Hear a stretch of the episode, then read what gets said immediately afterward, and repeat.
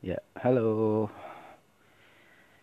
Jadi sebenarnya ini episode yang tidak direncanakan karena sekarang keadaannya adalah jam 2 malam. Eh, gue ini punya masalah kalau misalnya gue tuh eh, sendiri eh, di malam hari terus kayak there's no one to talk to and there it's literally dead silence gitu ya. Gue ada anxiety. Dan kalau sendiri tuh kayak anxiety kambuh kayak every single hmm, apa namanya violent thoughts terus kayak every single trauma semua tuh kayak wage war in my brain and I cannot really work like this. And kalau gue cuma mikir kayak maybe if I tumpahin semuanya ke sini ke podcast ini kayak maybe it will uh, I don't know uh, nurunin beban gue kali nggak tahu. Uh, jadi gini ini juga sekaligus untuk kayak base baseline dari kenapa gue bikin podcast ini dan alasan kenapa cerita-cerita gue tuh seperti itu adanya gitu loh. Kenapa kenapa tuh cerita-cerita gue ntar di episode-episode selanjutnya tuh cerita-cerita yang bakal gue ceritain tuh kenapa itu terjadi ini sebenarnya baseline-nya gitu kenapa gue ngelakuin itu. Jadi uh, dan di episode ini gue juga bakal kayak mengemphasize dan kayak ngasih spread awareness about uh, mental illness. Gue mau ceritain dulu kayak gue ini siapa dan gue ini kenapa gitu ya. Jadi dari SD gue udah didiagnose dengan ADHD dan ADHD itu sampai sekarang belum hilang. Gue itu juga salah satu gue adalah orang yang ngediriin aduduh apa ADHD Unanimous Hangout atau ADHD UH gitu ya itu adalah support group untuk ADHD se-Indonesia untuk anak muda dari 18 sampai 35 tahun. Gue seneng kayak ngebantu orang sebenarnya. Kayak I really I really like to help people yang yang senasib dengan gue gitu. Dan gue ngerasa kayak being ADHD as an adult itu kayak berat banget. Dan sekarang keadaannya tuh gue sebenarnya lagi kena anxious juga kayak tadi sebenarnya gue udah ngerekord satu satu rekordan lagi cuman setelah 15 menit gue tuh kayak gemeter dan gue tuh nggak kuat untuk cerita karena yang ada itu memory memory lane gitu kayak yang back to memory lane dan itu berat banget dan kayak gue nggak kuat yang ada gue kayak stutter gitu kalau ngomong.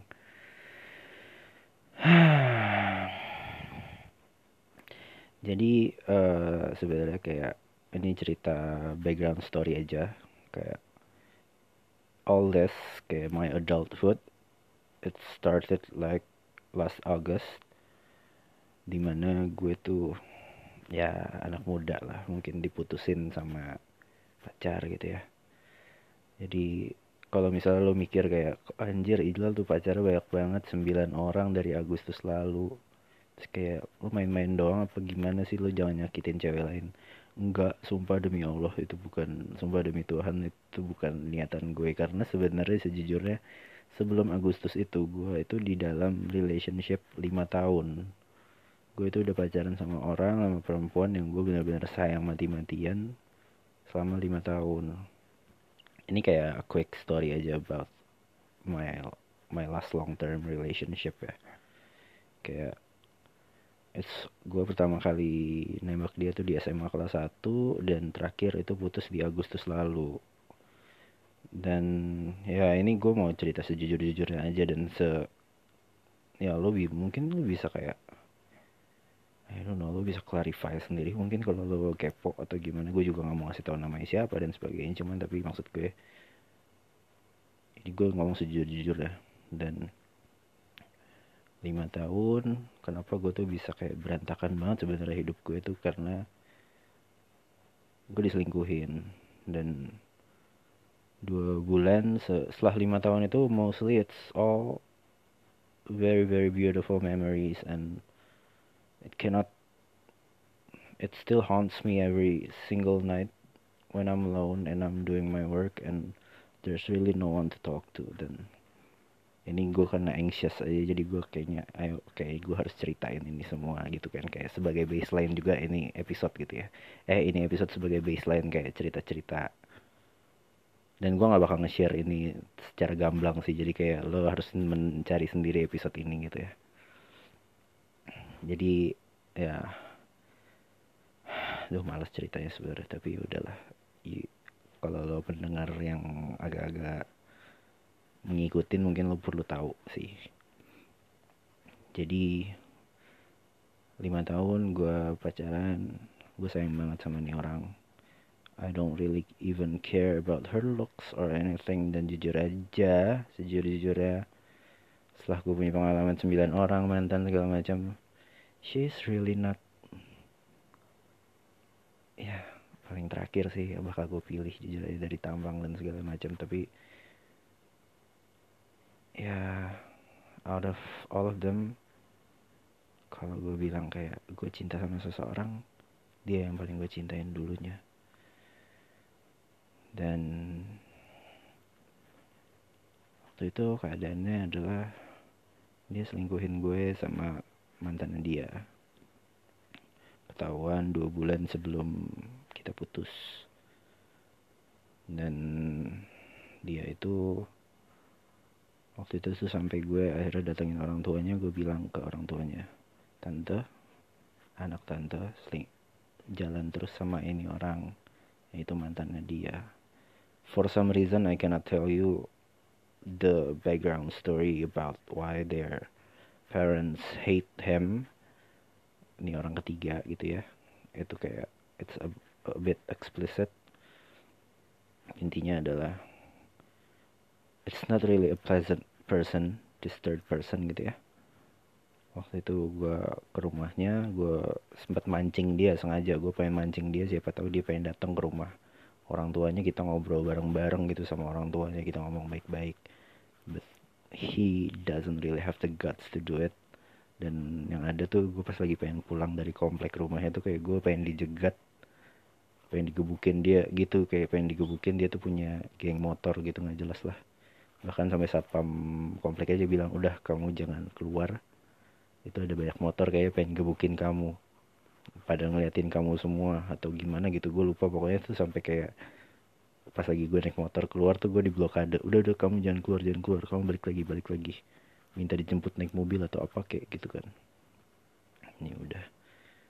Ya intinya itulah and then kita sempat balikan sempat balikan gue udah maafin dia dan dia mengaku mengakui hal yang sangat sangat mengagetkan. Dan gue nggak bisa cerita hal itu apa gitu ya. And I accept her again anyway and because I love her and and then at the fifth night of the fifth anniversary gue diputusin pada saat lima kelima tahun itu dan kita tuh keadaannya lagi mau ketemuan. Gue bawa gue bela-belain balik dari Bandung ke Jakarta dan tiba-tiba gue nyampe-nyampe gue cuma buat diputusin. It really breaks me and that's pretty much where my adulthood started. Kayak dari situ oh ya gue mau ceritain dulu gue itu ADHD ya. Uh, ADHD itu adalah the gateway of pretty much every other mental illness to apa ya kayak storm the door and ruin your life. Terus kayak comorbid juga dengan ADHD-nya sendiri gitu loh. Kayak ADHD dan penyakit-penyakit mental lainnya tuh kayak saling bekerja sama untuk ngejatuhin diri gue gitu ya satu hal yang gue tahu adalah gue tuh punya anxiety yang berat sekali. Anxiety ini muncul kalau misal gue lagi nginget-nginget masa lalu atau kayak something triggers gitu ya. Dan salah satunya yang benar-benar nge-triggers gue adalah kalau misal gue sendirian. Sendirian malam-malam gue lagi nugas dan gue nggak punya distraksi. Biasanya gue tuh butuh banget kayak malam tuh teman untuk ngobrol kayak ayolah ada yang temenin gue gitu kan kayak random people gitu loh. Dan itu juga alasan kenapa gue pemainan Tinder gitu karena di situ banyak kayak teman yang bisa gue ajak kayak ayo phone call yuk malam-malam temenin gue nugas gue nih sampai pagi nih bangun gitu kan. Gue anak arsitek gitu. Dan tadinya nih bakal ada, bakal ada teman gue pengen itu cuman katanya dia udah ngantuk jadi nggak jadi. And uh, ini gue ditemenin burung hantu gue. Ya. Jadi untuk sekarang adalah keadaannya tuh gue bener-bener yang kacau. Sebenarnya gue gue udah di diagnose depression. Dan gue harus minum antidepresan setiap pagi gitu ya. Dan ini benar-benar nyiksa banget antidepresan itu bikin lemes. Terus obat ADHD gue sendiri yang bikin bermotivasi itu tuh nggak ada. Dan gue disuruh diberhentiin dan gue tuh bener-bener aduh kacau banget lah. Uh, little bit about ADHD uh, biologically gitu ya. Karena gue juga mendirikan grup ADHD gitu. Gue lumayan tahu banyak tentang hal ini walaupun I'm not an expert but jadi lo juga jangan kayak don't just take my words for it kayak lo juga harus research gitu ya kalau misalnya lo merasa kayak lo punya ADHD segala macam lo harus ke psikiater. And don't do self diagnose it's not it's not the good it's itu bukan itu bukan hal yang baik untuk dilakukan ya. You need an apa sih expert to do it. So sebagai ADHD jadi uh, biologically kita tuh nggak punya uh, the enough amount of dopamine that yang ke arah otak gitu. Jadi kita nggak punya dopamine yang cukup.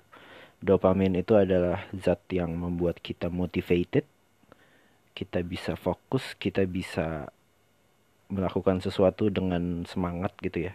Jadi kita kurang kurang zat itu tuh kita kurang adanya adanya zat itu kita kurang dan kita butuh obat butuh obat yang setiap hari harus kita pakai gitu loh. Dan sekarang keadaannya adalah gue diberhentiin obat itu.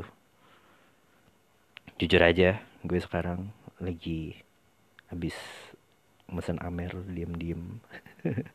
Karena sejak gue gue juga ngelakuin sesuatu tuh nggak pernah nggak ada nggak pernah gak ada manfaatnya. Jadi kayak gue ngerokok gue minum minum itu biasanya gue sendirian. Kalau lagi nugas doang gitu ya itu karena emang secara biologis itu naikin dopamin. Walau kalau misalnya lo minum amer ada konsekuensinya adalah besoknya kalau lo berhenti minum dopamin level lo bakal ngedrop di bawah di bawah normal gitu. Jadi yang ada lo besok bakal lemes buat kayak nggak enak banget rasanya. Makanya ada yang namanya hangover kan. Nah ya jadi sekarang gue rada-rada nggak sih nggak mabok. Gue nggak bisa mabok juga sebenarnya. Cuman lagi enak aja lah rasanya feel good aja tadinya makanya gue bisa belum minum ini episode tuh bakal berat banget sebenarnya kayak bakal gue bakal kayak mungkin kayak gue bakal nangis malah kayak jadi no no no it's not gonna happen dan gue udah udah delete episode tadi. Anjir gue ngoceh-ngoceh doang Gue ditemenin burung hantu doang nih. Uh, oh ya dan ini juga baseline juga gue pengen ceritain kenapa juga kayak gue tuh uh, kayaknya gue ceritain juga kenapa tuh ini uh, sebagai bisa juga diambil pelajaran ya untuk perempuan gitu ya di di luar sana. Uh, gue itu bisa dibilang adalah orang yang sudah terbiasa dengan relationship yang serius. For five years, I devoted myself for a person that she really loves me gitu ya. Kayak dia juga sayang banget sama gue. Akan dia posesif. Dan oh ya gue ceritain juga, gue tuh bahkan pengen ngebuktiin rasa sayang gue adalah gue udah sempat beliin dia cincin emas putih waktu itu dengan gaji gue yang pertama dan gue dengan bangganya pengen gue kasih di malam Anif kelima gitu ya. Eh ternyata malah diputusin jadi gue jual lagi. Dan nah karena gue sudah terbiasa dengan apa? Gue tuh sudah terbiasa dengan hubungan panjang gue hubungan lama gitu dan oh ya ini juga sebagai tips gitu ya nggak tahu ya it's not really gonna work for everybody but this is how I do it. Seandainya lo punya pacar lama terus kayak lo masih sayang banget sama dia. Lo perlu inget dulu kayak did you really if you're a girl yeah did you really miss him or her as a person?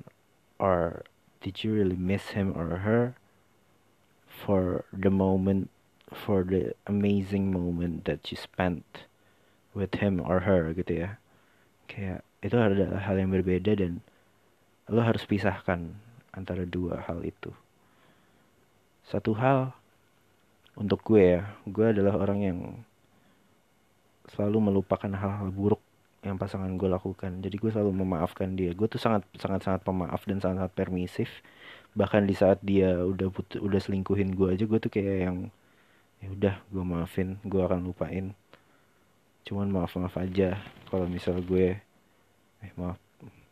Eh sorry sorry. Itu tadi uh, burung hantu gue mengapakan sayapnya. Kamu jangan di sini. Uh. ya kalau misal apa namanya untuk melupakan hal-hal baik yang pernah pacar lo lakukan ke lo selama lima tahun misal gue gitu ya. It's really impossible to do. Itu mustahil banget kayak lo lakuin. Kayak misal simplest moment ya. Kayak lo pernah nganterin dia pulang ke rumah di mana lo di atas motor. Lo ngobrol-ngobrol sambil bagi-bagi earphone gitu ya pasang lagu nyanyi-nyanyi bareng dia meluk lo terus dia dia nyubit-nyubit perut lo karena lo buncit gitu ya. Terus kayak yang dia tuh kayak peluk dengan kencang gitu ya. Itu indah sekali sangat-sangat indah gitu ya. Itu sangat-sangat sulit untuk dilupain. Dan hal yang sangat sulit dilupain itu karena itu indah dan faktanya adalah lo nggak punya lagi dia. Dan lo nggak lo nggak punya kayak your morning star is actually gone and lo nggak punya lagi tujuan. Terus lo inget bahwa kayak all those good memories are actually gone and lo gak bakal ngerasain itu lagi gitu ya. Dan itu bak jujur aja seperti yang gue bilang tadi gue tuh lagi depresi sebenarnya. Dan gue lagi kena gue minum antidepresan untuk ya ngilangin ya posisi sulit gue sekarang gitu loh. Hmm, untuk ngelupain memori-memori itu adalah cara gue adalah gue berhasil untuk menghilangkan image dia dari memori-memori indah itu jadi apa yang gue lakuin adalah gue selalu berpikir bahwa hal-hal indah itu ada se jadi intinya kayak ada ada seorang perempuan yang pernah sayang sama gue yang pernah melakukan hal-hal indah. Tapi gue selalu mikir perempuan itu gak harus mantan gue. Perempuan itu bisa aja nantinya jadinya calon istri gue atau the girl who actually ended up with me gitu ya for my whole life. Jadi itu bisa siapa aja. Dan ibaratnya secara visual gitu ya misalnya gue tuh mikirin memori khusus gitu ya kayak gue tuh menghilangkan muka dia jadi kayak it, it's actually a blank face gitu ya. Jadi dan ntar kalau misal selanjutnya gue punya pasangan selanjutnya itu tuh kayak diisi dengan pasangan gue saat itu gitu loh. Jadi kayak yang ada mungkin kayak kelemahan gue adalah mungkin punya hubungan baru adalah kalau gue punya seseorang yang baru yang ada tuh gue mengisi image mantan gue yang dulu pernah dia lakuin hal-hal baik yang hal-hal indah yang dia lakuin tuh kayak gue isi dengan pacar gue yang baru. Nggak tahu sih mungkin itu kayak kedengarannya aneh tapi ya it's actually work for a coping mechanism gitu loh. Daripada gue kayak galau-galau tentang hal-hal indah yang mantan gue lakuin terus kayak gue selalu nginget-nginget dia dan sebagainya daripada kayak gitu ya yang ada gue ngelakuin itu gitu loh. Ngelakuin kayak ngilangin image dia di hal-hal the good deeds that your previous partner do gitu ya. Your previous partner did. Dan yang ada untuk sekarang itu ya ya. Ya gitu yang ada gue pacaran tuh kayak gue tuh langsung sayang banget sama dia orang gitu loh siapa pun itu gitu loh. Yang penting adalah kayak dia udah dia above my standards and she's cute and she is amazing and terus kayak ya udahlah. Gue kayak kenapa nggak? Gue langsung mulai aja sayang dia kayak gue sayang sama mantan gue yang dulu. Ibaratnya kayak ngelanjutin rasa sayang gue gitu loh pada seseorang yang emang mau nerima gue apa adanya. Jadi kalau misal lo pikir kayak gue tuh punya mantan banyak banget itu untuk main-main segala macam no it's not it's really not gitu loh. Impian gue adalah gue pengen punya seseorang yang emang sayang sama gue apa adanya. Karena gue tuh punya banyak banget banyak banget kekurangan. Dan yang seperti gue bilang tentang diri gue juga ADHD itu pintu gerbang untuk banyak sekali kekur banyak sekali mental illness. Itu sangat benar. Tambah lagi nih gue ceritain juga tentang diri gue. Gue itu dihantui dengan rasa takut di mana uh, gue punya genetik genetik dari kakek itu skizofren which uh, secara ini gue juga udah baca artikel segala macam 10% kemungkinan orang kalau misal triggered by stress or trauma dia bakal 10% kemungkinan jadi skizofren kalau misalnya punya keturunan. Lalu ditambah lagi adult ADHD itu memiliki 4,3 kali lebih besar kemungkinan jadi skizofren. Nah lo mampus gak lo? Lo bayangin 10% dikali 4,3 43 persen kemungkinan gue jadi skizo. Anjing nggak kayak Tuhan tuh menciptakan gue tuh kayak kayak sambil ketawa. Haha mampus lo. Lo gue ciptain dengan banyak banyak sekali problem di hidup. Tapi gue ngasih lo kapasitas yang sangat sedikit untuk ngehandle masalah-masalah lo. Jadi lo terima aja ya kayak ya dia menciptakan gue mungkin dengan ketawa. It's it's really a big dark jokes that he did gitu ya. Oh iya dan juga lo kira kalau misalnya lo kira ah ngapain apaan sih? Ijlal tuh kayak masalah cewek doang segala macam sejujurnya it's really not. Dan gue nggak bisa cerita sih sebenarnya tapi intinya adalah keluarga gue juga berantakan nggak? Gue punya keluarga yang sangat menyayangi gue kita harmonis segala macam tapi uh, apa ya kondisi kita enggak banget lah. Bokap itu sakit hemofilia. Hemofilia juga bukan hemofilia biasa.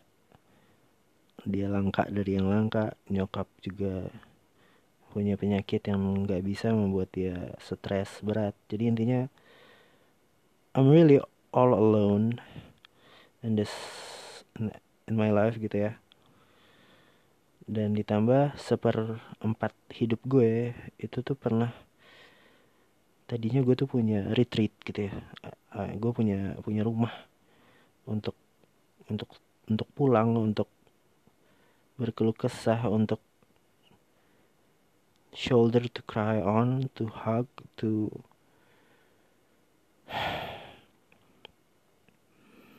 untuk ya untuk seseorang yang untuk gue sayang gitu loh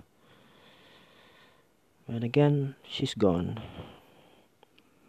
And all I'm trying to do is is to find that home again yang sudah rumah gue yang tadinya tuh rumah gue yang sudah terbakar gitu ya sudah hilang sudah hancur gue berusaha mencari lagi rumah gue yang baru.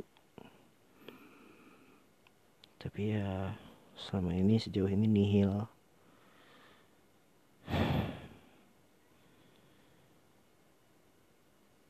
Ya nggak banyak nggak nggak sedikit nggak sih. Ya bisa dihitung jari sih dari sembilan mungkin dua yang emang gue kayak gue akhirin. Enggak sih? Nggak ya dua. Yang gue akhirin karena mungkin ego gue sendiri tapi sisanya gue juga banyak dapat sakit hati trauma tambahan gitu ya. Yang ada kayak gue juga makin depresi segala macem.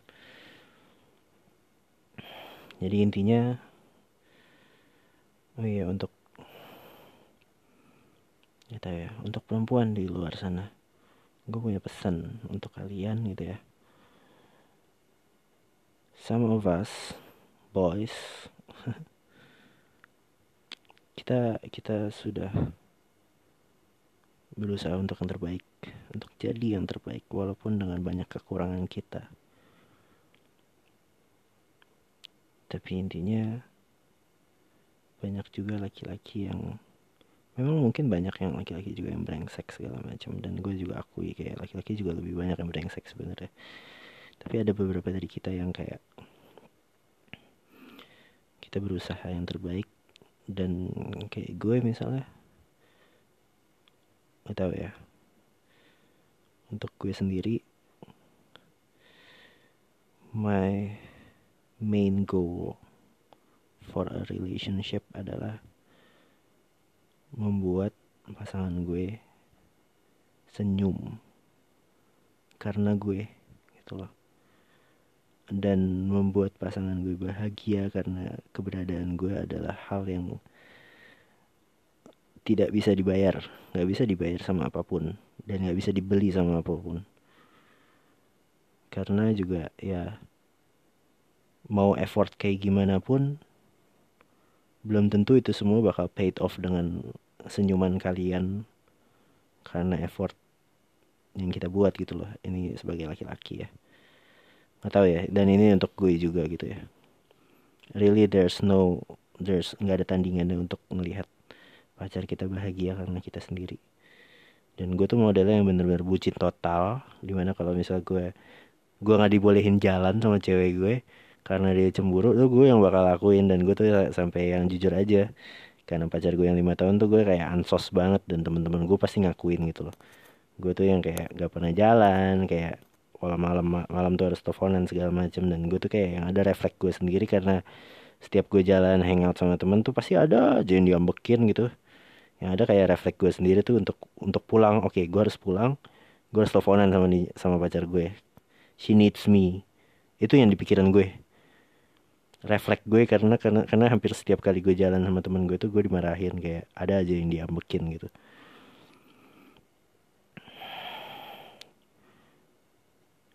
ya at this point juga gue udah mulai kayak lost. Apa ya? Lost hope mungkin terhadap perempuan lain. Nggak tahu. Gue bakal just accept the fate the fact that maybe I don't deserve another another true love? I don't know. Maybe this sounds kind of pathetic but ya udahlah. Dan jujur aja kalau kalian bilang ya udahlah aja sendirian aja. Lo nikmatin hidup lo kayak cowok-cowok lain aja bersenang-senang dulu segala macam ya balik lagi ke tadi. Gue punya pasangan selama lima tahun. Gue sudah terbentuk hidup gue tuh sudah terbentuk karena dia gitu ya.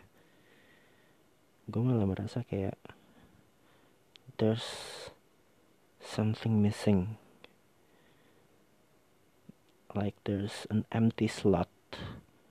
Empty slot yang hilang gitu dari hidup gue kayak dan gue kayak selalu merasa kayak enggak enggak gue harus ngisi slot ini lagi gitu loh. Yang ada gitu kayak tiap malam when I'm alone all I can think about is loneliness I don't know. Ya artinya oh ya untuk juga perempuan di luar sana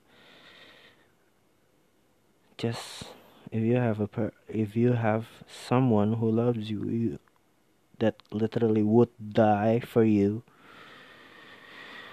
I beg you don't ever ever waste him. Don't ever ever disappoint him. Karena gue tahu kalau cowok baik itu sudah berusaha untuk sayang sama kalian ya he literally would die for you honestly sumpah. Itu yang itu yang bakal gue lakuin buat dulu tuh buat mantan gue. Just don't jangan jangan bikin dia kecewa lah.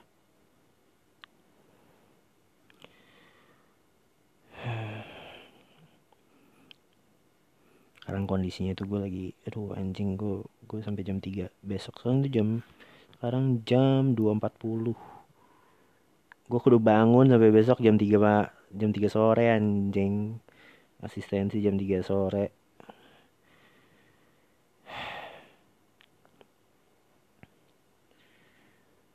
Dan oh iya uh, ya makanya uh, mungkin ini kayak conclusion kali ya. Intinya adalah ini ini sebenarnya intinya intinya dari podcast yang episode kali ini. Ini podcast yang nggak nggak gue nggak gue rencanain karena gue juga lagi anxiety. Mungkin kalau gue kasih gue ngedrop podcast ini kayak boom gitu ya. Mungkin kayak gue merasa feel better this night dan ditambah lagi kayak tambahan Amer.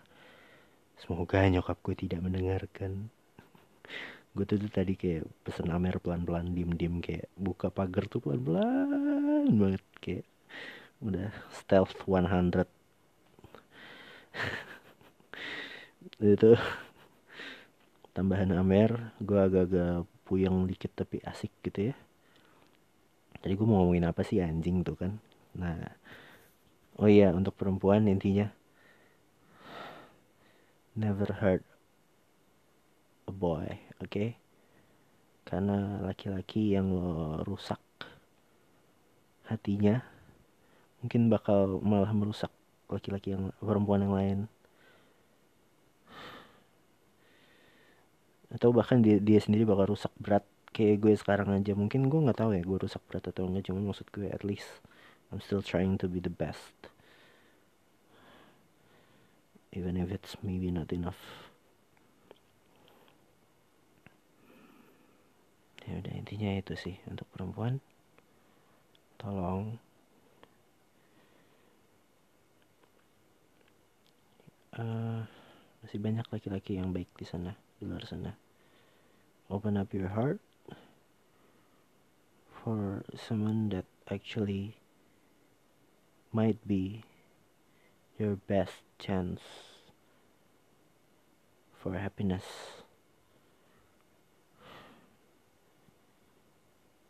Ya, kayaknya itu aja sih. Gue gak mau lama-lama juga. Ini ini basically gue curhat doang sih anjing. Lihat tuh. Burung hantu gue namanya Pak. Kayaknya udah gangguin gue. Main dong sama gue lah. ya udah ini intinya baseline untuk kayak cerita-cerita gue selanjutnya jadi for conclusion gue tuh ADHD dan kemungkinan gue punya penyakit lain kayak anxiety, depression dan mungkin ada kayak another another apa sih personality issues, I don't know. Dan itu juga belum selesai didiagnose, gue juga lagi masih segala macam. Dan and if you have kayak emotional issues or mental illness or anything, lo nggak perlu yang namanya sedih, kecewa segala macam just embrace it. Kalau misalnya emang itu hal-hal buruk itu lo harus kayak oh, udah berusaha untuk memperbaiki itu. Dan man if you if you're depressed or anything lo sedih kayak you have the big sad just face it. Kayak ya udah sedih-sedih boleh.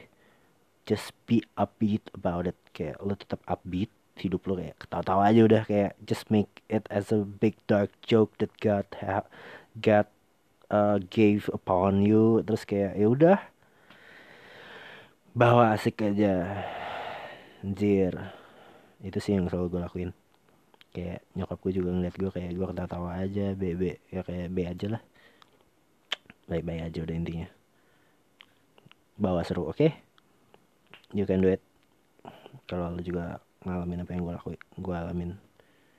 Dan untuk perempuan itu please never hurt a good guy oke? Okay? kasihan dan gue juga nggak nggak nggak akuin gue good guy gitu ya. Gue juga punya banyak cacat. Tapi at least I'm trying I'm always trying to be the best of my of myself. So good night. Gue juga masih terus nugas lagi balik nugas. Paling gue nyebat dikit kali ya. Anjing ini nah lanjut lanjut. Eh kalau misal lo mau matiin dari sekarang nggak apa-apa lo anjing gue ini udah aduh kayaknya gue mabok dah nggak tahu dah anjing ya lo mak gue jangan denger dong anjing.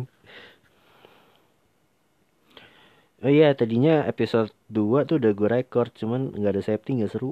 Jadi gue mati gue gue belum post. Baru udah jadi 50 menit. Tapi kayaknya gue pengen ngulang. Maafkan ya. Dan yang ini kayaknya nggak bakal gue share di story. Kalaupun gue share mungkin uh, kalaupun gue share ya bakal jadi close friend di Instagram. Jadi jadi terutama mak gue jangan denger. Dan teman-teman mak gue. Karena mereka tidak tahu saya minum-minum. Oh ya untuk minum-minum dan ngerokok gue juga kayak for apa ada ada purpose secara biologi mereka kayak nambahin dopamin dan gue nggak nggak sampai mabok juga. Nggak sih ini gue nggak mabok sumpah demi nggak sumpah gue nggak mabok. Ya Allah puasa-puasa mabok. Tidak tidak. Ya sudah I think that's it. Good night. Okay, good night. Bye